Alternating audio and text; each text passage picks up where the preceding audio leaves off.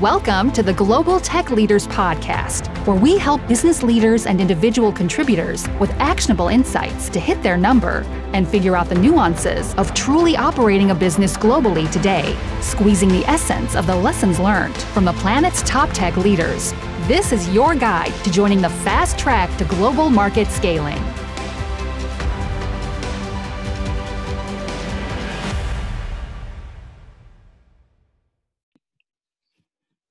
So, welcome to today's show. We are joined by Maria Trivellato. Uh, I hope I've pronounced that correctly, Maria, uh, who's uh, a recruitment director at Citrix. I was keen to have her on to talk to us today about the um, dynamic of culture that she holds dear and how uh, she's developing that uh, at Citrix as an organization. So, welcome to today's show, Maria. Hello, thank you. Thank you for inviting me.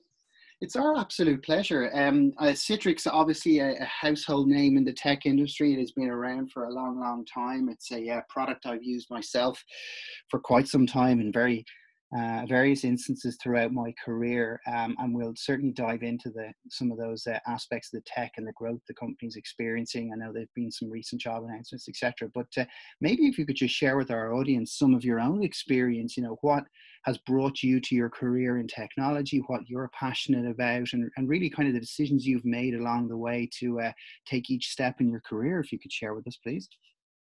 Absolutely, uh, I can do that, Ross. Um, well, I could say my my background is very, let's say, multicultural. I'm, despite my name, I'm 100% Swedish, um, but married to an Italian, and um, live at the moment in Paris, in France. So. Uh, a little bit um, mix and started in recruitment like many recruiters i think by accident or by chance um, in back in 99 2000 and in executive search and at the same time as the big internet boom came. So naturally i moved into technology pretty quickly.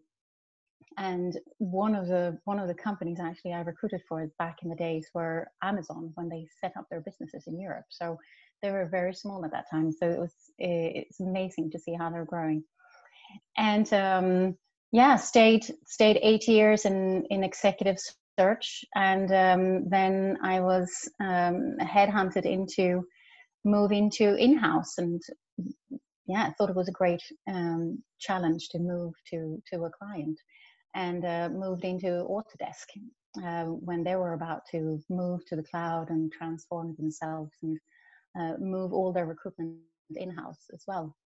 So stayed stayed there for five years, um, loved it, um, and then moved to their direct competitor, French one, uh, Dassault Systèmes, uh, where they needed someone to, yeah, make their make their teams a little bit more international, I think, and um, uh, and also grow their recruitment team uh, throughout EMEA. And um, stay there for three years. Uh, was ready, I think, after that to move back to a little bit more American company, I would say. And um, um, GE contacted me and to help them build up their uh, GE digital uh, organization outside of the US. So it was a startup mode um, with nobody outside of the US. It was only me and the new MD Europe at that time. Um, and it, it, was a strange feeling to be sort of alone. Uh, we didn't have an office uh, or anything. And and at the same time, we were in an organization with 150,000 people.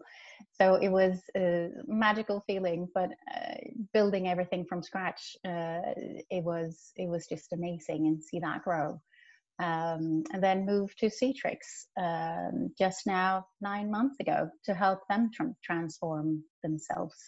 Um, and I think one of the throughout my career and every single step I've made, um, all the roles I've had have been in organizations in transformation mode and taking on teams uh, that needed either building something from scratch or um, transforming and and grow a team.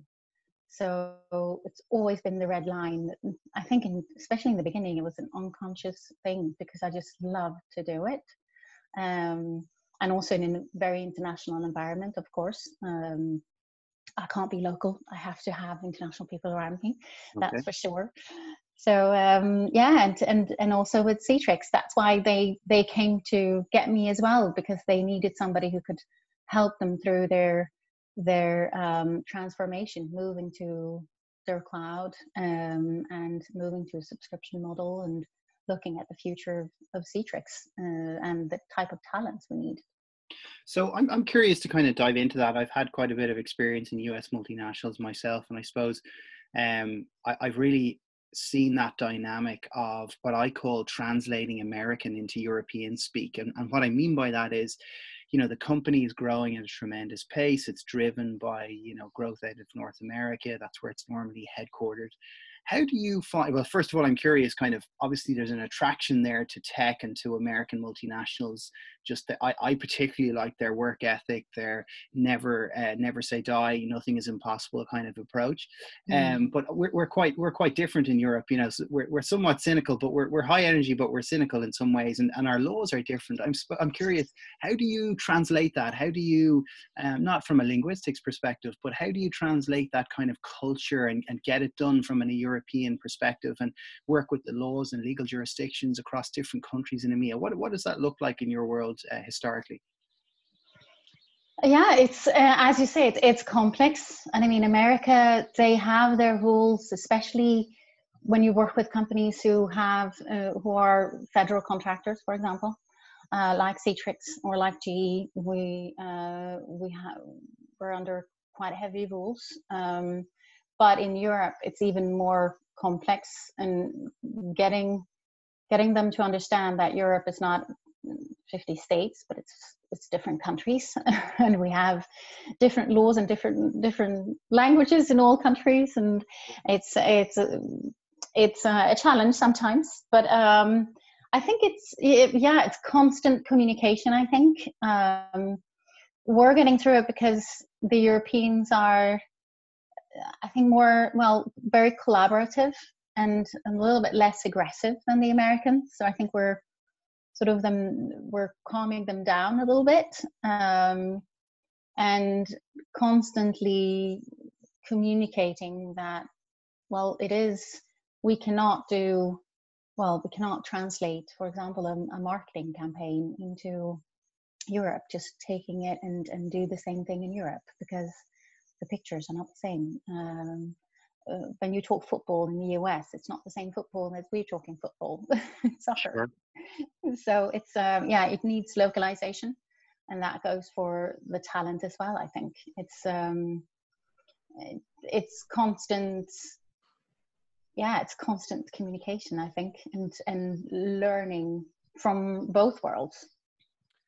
In terms of that talent, uh, Maria, the let me talk. Let's talk a little bit about job flexibility. So, I mean, the flexibility of working conditions is a HR issue that organizations must really perfect, I think, to attract um, the next generation of, of, workers, you know, millennials and past that. How do you guys, um, how do you approach that in terms of job flexibility, or how are you finding that now, considering a lot of organizations based on uh, what, what has transpired with COVID nineteen have uh, have had to ensure that they become you know extremely agile and ex- extremely yeah. flexible. No, I think that yeah, the key word is as you say, it's you have to be agile. Um, I think the current crisis can be catalyst for for many areas. It can it can accelerate our move towards more yeah more flexibility. Um, the digital working conditions and higher with higher productivity as well i would say because we've seen with us that we're actually um, as productive or even more productive working at home. Um, and so has many studies have, have told us that it's the same with other organizations.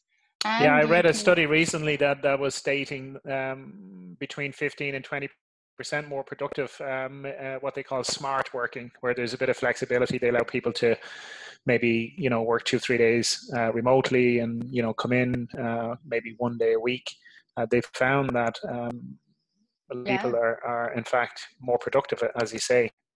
Absolutely, and it's and it, it gives you better work life balance and and with that more engaged employees and uh, so it's it's well at Citrix. I mean, we're fortunate that remote work is in our DNA. I would say we've been practicing flexible working styles for decades already, and we're using our products when doing it, of course, with with no loss in productivity. But uh, we've now during this crisis, we're also helping our customers, and even before that, of course, but even more so now, the customers and partners to really keep their businesses operational and, and their employees safe. Because um, I think when I'm bringing this back to to talent, I think the it's it's disrupting.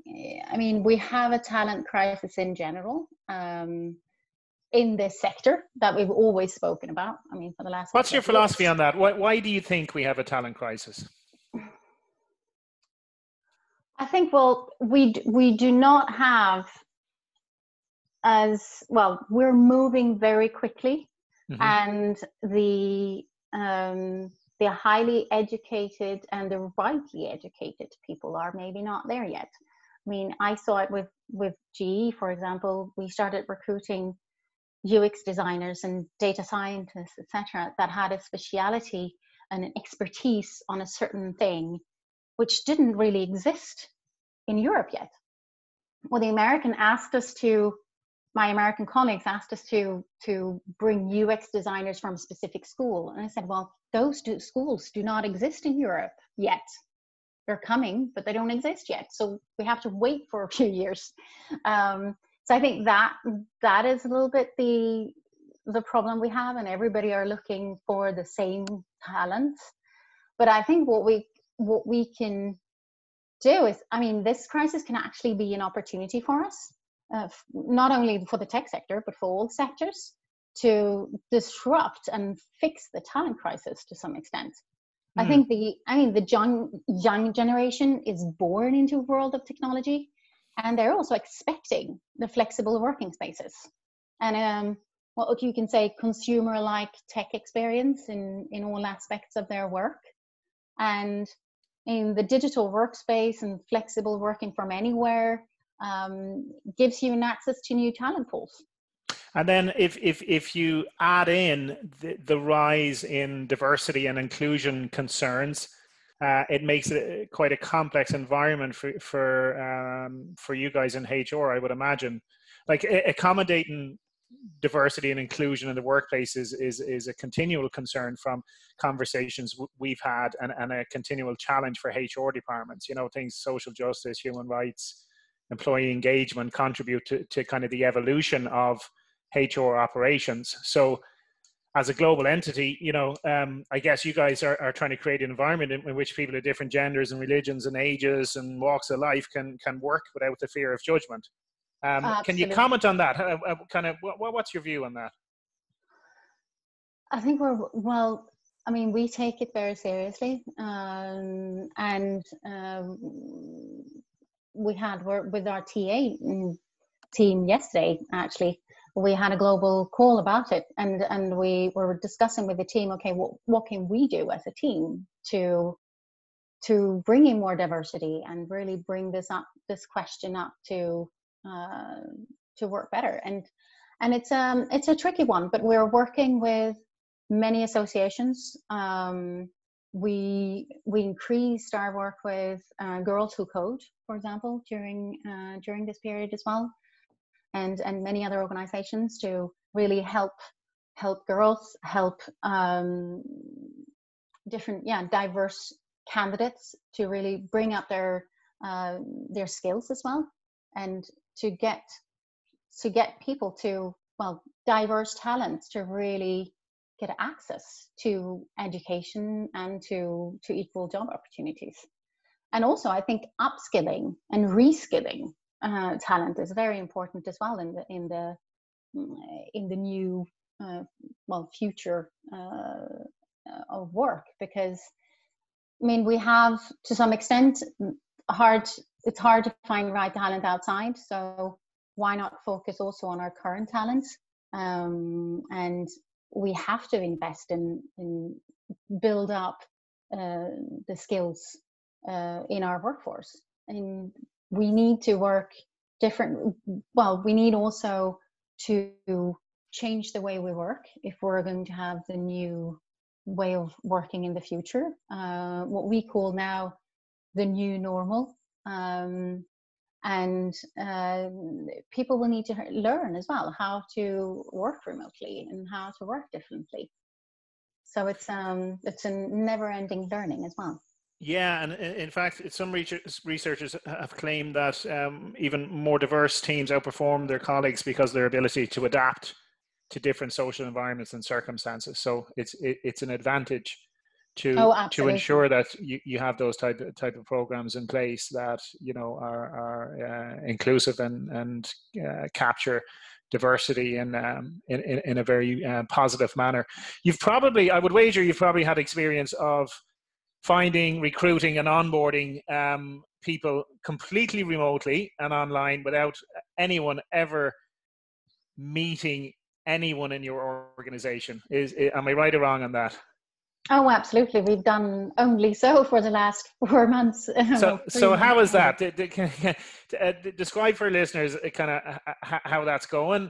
Um, is it a bit odd or, or is it plain sailing? And you know how, how do you check in and kind of validate that uh, you know the the new candidates are doing okay? Do you have a strong enablement program? You know that kind of thing. Can you can you talk talk to us a little bit about how that uh, how that works or how yeah, it's been working sure. actually for you guys it's, specifically yeah it's it's been working actually uh, better than i thought um, because we we moved remote I mean, instantly.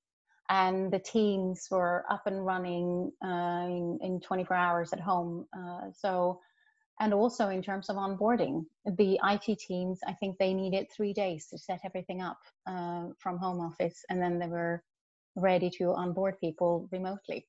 So we, uh, in terms of the interviewing, we had interview by video and everything before that, of course um, there was a shift, of course, since the especially for the hiring managers to take that last decision um, without meeting the person. That was a shift and and a tough one, I think, which we saw also the the changes in behavior was that we had maybe a little bit more um, more well the number of interviews in the process went up um, because also on both sides, um, candidates needed more reinsurance, and uh, so did we. And then also we we noticed quite quickly that we needed to communicate a lot more because um, for us it was pretty natural. For us, it was obvious that we could do this virtually and that we could onboard people virtually because we put up even with the problem we had in the beginning with China being on lockdown as well. We didn't have any computers to give the newcomers. But we then asked them if they could use their personal computer and we just put up our workspace on their personal computer. So then they had access to everything in a secure environment. So they could work. It was seamless. But the candidates didn't understand that from the beginning, of course, because they hadn't seen it work. So one thing that we that I had quickly to go out also as a message to the business was over communicate to the candidates because we started seeing candidates almost withdrawing from the process because they were just yeah worried. And it's like should i well worried first of all should i actually change my job now in this period where have we having a lot of uncertainties? Should i add another uncertainty onto my stress uh, by by changing jobs? Um, and uh, so we we really needed to be there for them um, the managers and the ta team to constantly communicate and more often than not um, and it actually it's it's worked very well. And we do um, we do we have the the video calls we have um, all the virtual team meetings. Uh, the IT team has even had a three day virtual um, offsite, as they said, and it worked brilliantly, apparently. So, and a virtual offsite. So that's a yeah, new one. That's a new one on me. They used to be, Meerah, our, our CIO, she explained that they used virtual stick uh, post its they, they moved around on the computer screens. I would have loved to see that because I haven't seen it myself, but it works. So they're they're very. I mean, that's where we see as well HR and IT to be successful in this. HR and IT has to work together really closely. And not even that. I mean, um, the CEO, so the leaders of the organization, and also facilities, because everybody works together to make this work. You mentioned there, Maria, an interesting point. Um, you, have obviously made that brave shift to hiring, you know, recruiting, sourcing, interviewing, hiring, and onboarding remotely uh, without ever having met somebody. Um, and I, I, I, find that fascinating um, where you go through a process very you know very much in a virtual environment where there's etiquette to be had there's kind of people almost on their best behavior there's no uh, body language that's as visible as there might be in person um, and then you also touched on a point about the rise in technology um, and I suppose that's a huge area around talent um, management. So obviously you've got talent acquisition and talent management within a HR function. Maybe could you share with us a bit about how you've kind of perhaps being exposed to technology managing that process you know from a numerical uh, kpi perspective etc when there aren't those kind of personality nuances that the hiring manager might have as a leader uh, to, to pick up uh, to pick up on uh, and form an opinion. Maybe could you share with us how those kind of developments has hel- helped you manage talent a little better? The development on, on, on different technologies you mean yeah, so how does the technology enable you to manage talent, and particularly in the context of this kind of modern uh, remote virtual environment where you haven't had the chance, the hiring manager may not have never ever met the person in a in a in a real sense in the same room, as it were. Yeah, exactly. No, and it's it's true that it's it's more complicated, um, and I think it's it's um, well, you have to think differently about technology as well. Uh, I mean, we use videos as much as we can um, when we meet people. Um, then we realized as well you shouldn't use videos in all calls because it's actually pretty tiring to be on video all day long, and um, and and also um, having having that well enable you can give so much technology to a person. Um, but if you don't enable them to work with it, and if you don't give them that culture fit and that human piece to it as well, then it won't work.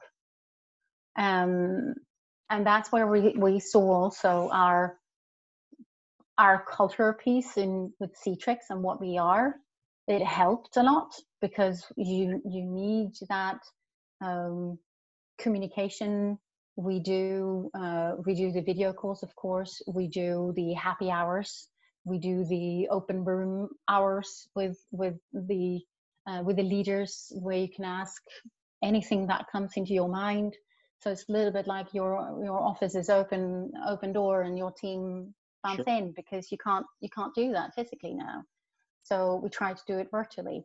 Um, and yeah so it's it's um, you have to look at so many more aspects than just the um, just pure performance aspect and the security aspect of course because that's a very important one I'm uh, I'm also curious in relation to productivity. There, you you mentioned before we came on the call that uh, remote work was in your your DNA, and particularly now in light of this global pandemic with COVID nineteen, um, I suppose the first part of my question would be: Have you have you worked more remote than than before? I would imagine so. And then second of all, what what have been your takeaways from a productivity perspective? I mean, I know my wife works in a a business development function, and uh, she is a, a, large team, and, and their productivity is actually up considerably.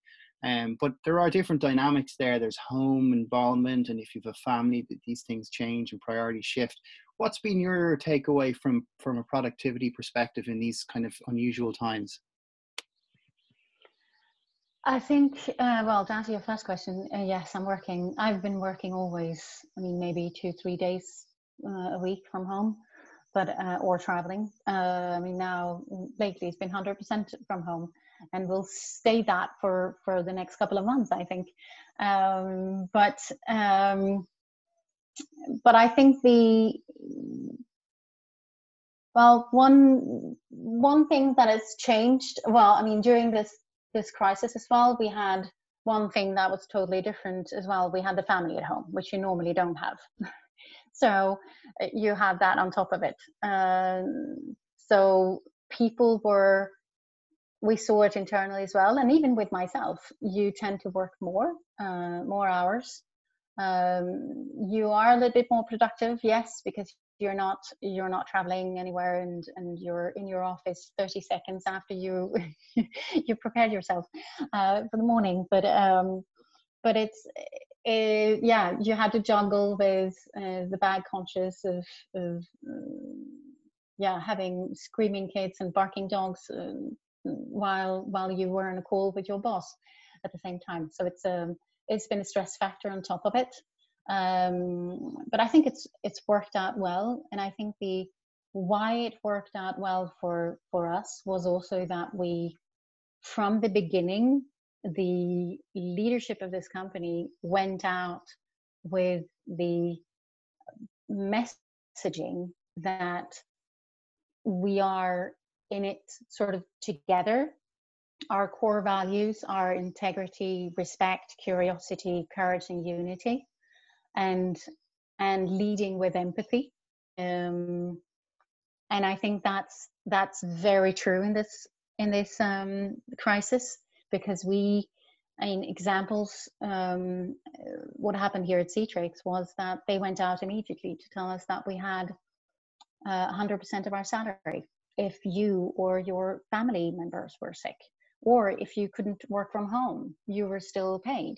The few people that actually couldn't work from home.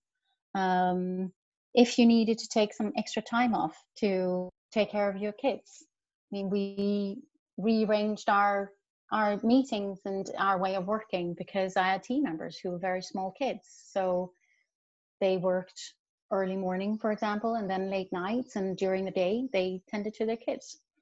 And um, we had an extra bonus to all employees to support extra cost of working from home, because not all of us had had a home office to work from. Um, we had weekly communications from from our CEO and from HR and from our security officer uh, about the situation and how we manage it and how the future looked like, etc. So it was at all times we were um, reassured, I would say, and listened to. Uh, we started Slack channels uh, throughout the company um, globally. So um, we started to have virtual um, happy hours in the evenings and um, and, and also things like um, donations to charity. All our all our well events money for example that I, that we had. We were supposed to do recruitment events um, this summer and we can't do them so instead of taking that money and yeah do something else with it we we actually took that money and gave it to charity instead. So it's it, it helped it yeah it gives you really profound um, message as well how the company is and, and how we work and and we felt really supported.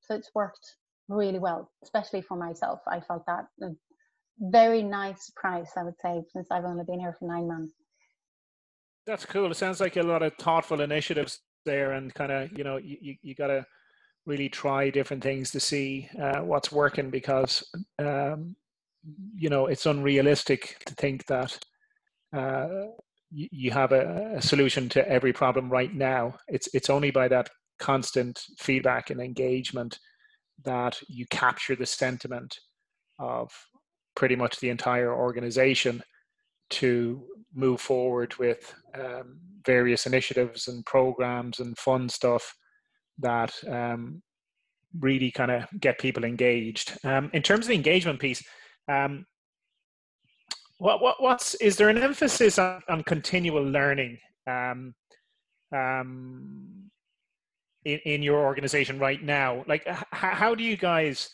deal with that? Uh, and are you involved in any kind of uh, immersive uh, learning? There, there seems to be a rise in the amount of uh, immersive learning uh, programs that are, are taking uh, taking place in organizations. And what I mean by immersive is, you know, kind of situational, uh, artificially produced scenarios and, and, and kind of role plays where, where people participate and really get to uh, really get to know a role or a persona or a situation.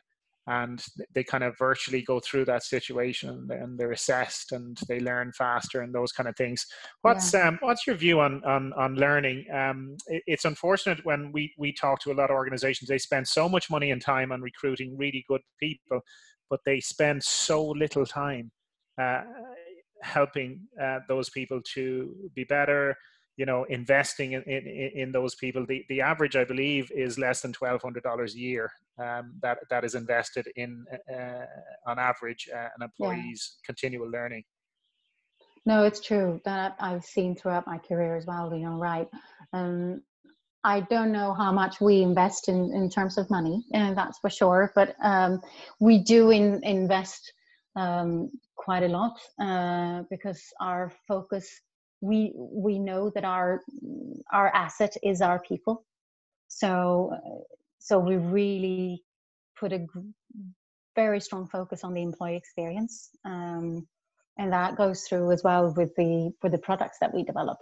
Um, that it's it's a product that well the workspace should not only be a great technology but it should be user friendly as well and do what you want to do um, and and I think in in terms of learning, um, we do actually do uh, what do you call the immersion learning? Um, we're trying it now with uh, with hiring managers in one of our locations. Uh, now we're doing it virtually, of course, but um, uh, we're doing sessions in in um, interview skills and how to uh, yeah interview techniques, etc. for new managers, and we actually give them CVs um, and until next time, we split the training in two. And for the next time, they're going to actually do an interview. So we're playing the interviewees, and then they're going to be the managers interviewing and um, and and see if they learn from the first time on the competency based interviewing and and the yeah how to ask the right questions etc and really do it live even though yeah it's going to be virtual this time but a lot of good, good because, and things like that. Yeah, because a lot, a lot of um, people assume that if, if you're a manager, a middle manager, that uh, you know how to interview candidates oh, and find yeah. the right candidates so properly. Wrong. But the reality is, no one has ever taught you, and you think you know what you're looking for, but I'm sure there's so many times that middle managers have just not gotten the best out of a candidate in both in terms of the questions they ask and uh, the knowledge to know what they're actually looking for, what what a, what a rock star, superstar employee uh, yeah. might look like. And often they don't know it before they actually start meeting the candidates. Then they start understand what they're actually looking for. So we switch a little bit the profiles we're looking for throughout the throughout yeah. the whole process. But uh, but it, it, it's so true. Uh, often they they don't know or they're asking questions they shouldn't ask or um, and it's and also one one big thing is that they they assume that everybody knows how great it is for, to work for a company and the people from the outside don't i mean so many people don't know how i mean what a great company Citrix is i didn't know that before i joined um, and and also you don't tend to well some managers don't sell. It's like we, I mean, 99% of our candidates are headhunted today by my team. So we need to sell to them. We need to make them make them yeah make our make our company sexy to them and make them want to join us and not the contrary. They shouldn't sell themselves or it's a it's a 50-50 thing. It's like a date. Yeah. Exactly. Exactly. And yeah it's it, it's important that um, there's a relatively level playing field there that there's there's it's an exploration process isn't it for for the fit? Yeah. Yeah. Yeah so, and on both sides. Yeah. Because especially also for for Citrix and and one thing that I didn't mention on for example the remote interviewing and what we've realized now especially on our leaders because I I'm recruiting um, several VP and level staff now, and and we realized talking to to the leaders that okay, but we we're actually not using any assessment tools at the moment for our sales leaders. So we brought one in now because especially now when we can't meet the people face to face, we need it more. Just as an sort of an extra tool to help us in the conversation. It would never be a tool that would reject somebody or would push somebody, but but it would be an extra tool in in our conversations with um, with the candidates, and and it actually helped us, and um, and it's so important to find the right the right culture fit, um, also for also for the candidates, because I don't want to headhunt somebody out from a great role he has today or he or she has today and bring him in to to Citrix where they would be frustrated or yeah not happy in three months and leave. I totally can get that um, that messaging. Um, and and talk us through like what does what does a leadership profile look like for you guys? Like when you're recruiting for somebody at the very beginning of their sales career, you know, from my experience, whenever I've had those conversations, I'm very much looking for that young, hungry, kind of ambitious person uh, starry eyed and, and puts the head down and gets stuck in. But like, talk us through what a senior leader looks like and, and what a rock star quality, uh, you know, of, of character is for you guys uh, from your perspective. Yeah, I think, I mean, an all around um, business leader, I think more than just just a sales leader. If I look at our um, our VP roles that we're recruiting, um, and um, leading with empathy. Um, okay. Somebody who can bring out the better of the teams and not. Um, of course, I mean we are an, we are an American software company, quarterly driven, and and everything with it, and and of course we need to to to we're aggressive in our figures, but we are what's what was a very nice surprise to me when I joined is that it's a very human human company at the same time. Um, we're very focused on on the employee experience and and on the human piece of the company. Um, so we're not that uh, extreme aggressive. We we don't need uh, that. We need somebody who can push and who can who can lead by example uh, and and also uh, trans help us in the transformation uh, bring the teams to the next steps because we are in a transformation um, and it takes a while uh, for this company because we're not a brutal company. So we want to accompany our people and train at the same time. So it's um, yeah it's maybe taking longer than some of the other companies but um, but we will get there and have some great employee experience with it. And I suppose what I'm interested in learning, and we put remote work aside for a moment, um, throughout your career when you started to when when you um, kind of joined Citrix, what would you say are the biggest changes you've seen from a you know culture perspective and a workforce perspective? Like what's changed um, in the way that we work now uh, versus what we used to do from a kind of a, an approach. And I suppose some of the things I've seen, just by way of an example, obviously we talked about remote work. That's that's fairly prevalent. But I think culturally, there you, you touched on a few interesting points um, that that I um, sort of gravitate towards. You mentioned there around empathy and leadership. Um, I, I I I would coin that as being kind of servant leadership. So your leader is there to serve you and enable yes. you to be mm-hmm. successful. Mm-hmm. Your, your leader is not there to be your boss or to manage you. Your leader is there to show you how great you can actually be on your own and giving you the tools to do that. So I think that's yes. been a dramatic shift for me. But maybe if you could share with us your own experiences there and, you know, what's changed in the, the old school days of the bureaucratic or autocratic guy who was, who was effectively a boss and was there to mm. give when things were going wrong, whereas praise and enablement seem to be the order of today. Uh, would you, would you kind of support that?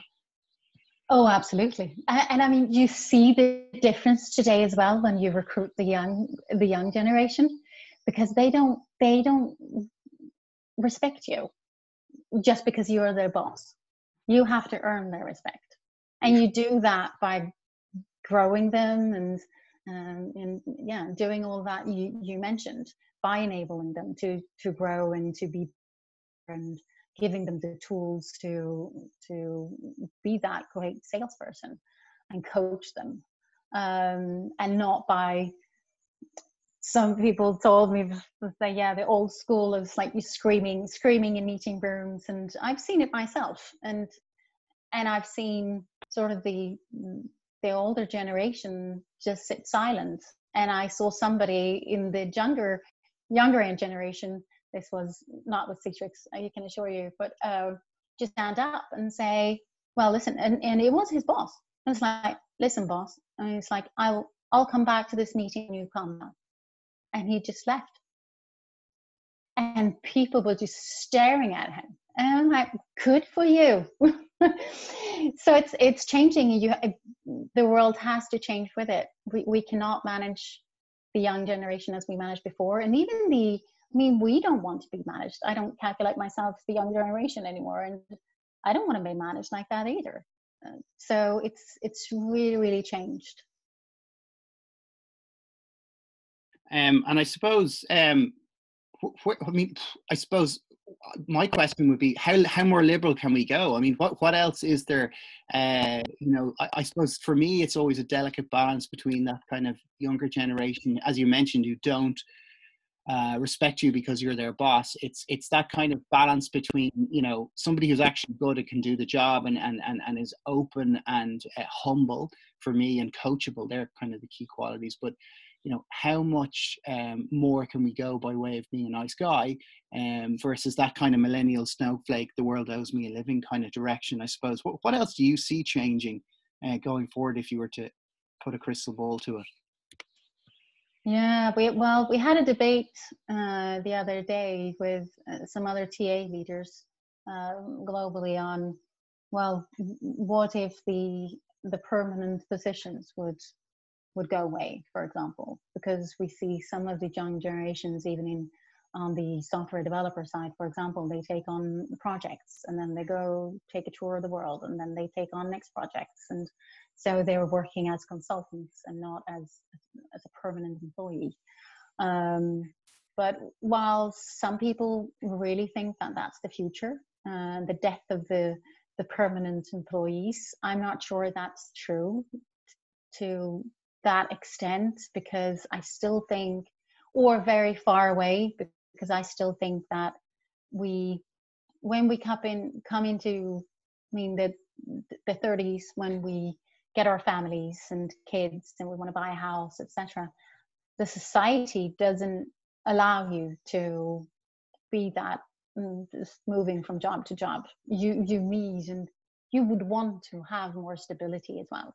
So i still i still were we're still in it for for a while uh, on on that piece um, but it's true i mean it's it's moving faster than we think in crisis like this i mean we were talking a couple of months ago about future of work when we did our analysis of uh, of the market for for Citrix, and now we're talking about the new normal instead, because it's we're here, and we'd never thought that four months ago.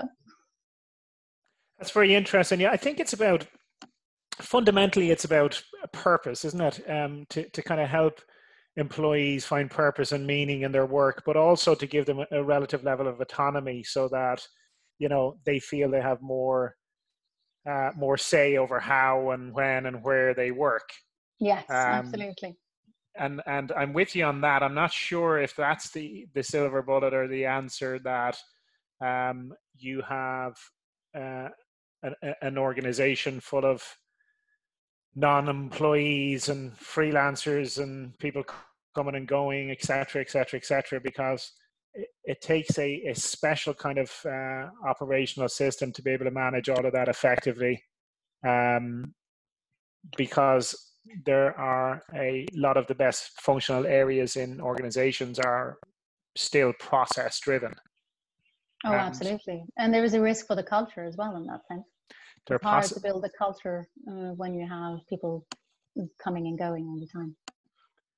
Yeah, I, I I'd imagine so. Um, the but there there is there is a rise in the the kind of executive table thinking of looking at eh, employees from from an outcomes perspective rather than the inputs required to do a role. Do you, do you see that at all? Um, do you see any kind of shift there where it's pretty much outcome driven or objective driven where we see this in a lot of development teams for example um, where people don't care how you get there um, as long as we reach the objective because fundamentally people have different ways of working um, you know they, they might want to do it on different timelines etc and everybody's programmed yeah. differently. So to allow people at least that level of autonomy to be able to um, get the job done um, and and and that it, it, isn't that really what it's all about the outcome? Oh absolutely. And that and that's also I mean, one of the parts of the transformation and what we call the digital transformation, but it's so much more than that today. It's not only the digital part, but also it's only, well, the technology in that transformation is, is only one part of it. It's, you have the, uh, you have culture in it as well, and the pe- people centric design, as, as we call it. But I mean, the new way of work will require a, um, a cultural transformation in companies, and businesses will will have to be building trusts, I would say, between team members and team leaders and and and a little bit like you said, shifting from that presence oriented mindset to a result oriented mindset. Because you won't and, and not all companies I'm talking to friends now who work for French companies, for example. I mean, not not all companies are ready to be there quite yet, but I think they have to in the future. Yeah, yeah, I would, I would definitely agree with that. Um, I suppose as we wrap up here, I'm, I'm kind of keen to understand um, a bit more on the culture. We typically ask the question of what does craic mean to you, C R A I C, um, and and in each country, kind of that nuance of culture is is different across EMEA, and you've certainly got the experience around Swedish, Italian, French, um, American multinational kind of uh, diversity and, and, and, and kind of cultural aspects as well. What, what do you find kind of works best from a personality trait perspective and kind of what have you learned from culture, your cultural journey as it were? Um, that it, I would say that anywhere in the world, everybody still wants to have fun. and and even working remotely we shouldn't forget that. And even more so i think now when we're remote.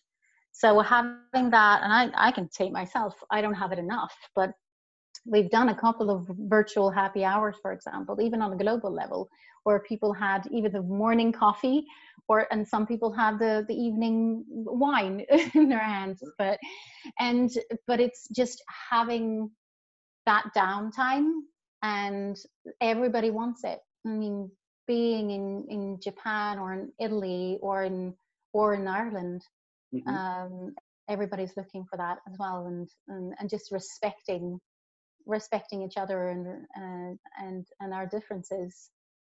But at the same time yeah building bridges to be to to really work together I think it's very apt. I, I completely agree and support that. Um, we're all human at the end of the day and social creatures, and we all bring something to ta- the table by way of social diversity and, and personality traits and skills, quite frankly. So, no, I think that captures it very, very well. Well, look, Meerah, I really want to thank you for uh, taking the time to be on the show and share your um, insights with our listeners. It's been a great pleasure and, and of great value. Thank you kindly. Well, thank you. I really enjoyed the conversation. Thank you, Meerah. Pleasure. You've been listening to the Global Tech Leaders Podcast, designed for both established and aspiring career focused tech rock stars, as well as helping leadership figure out how to speak global in today's multicultural world. For further details, check out sf talent.com.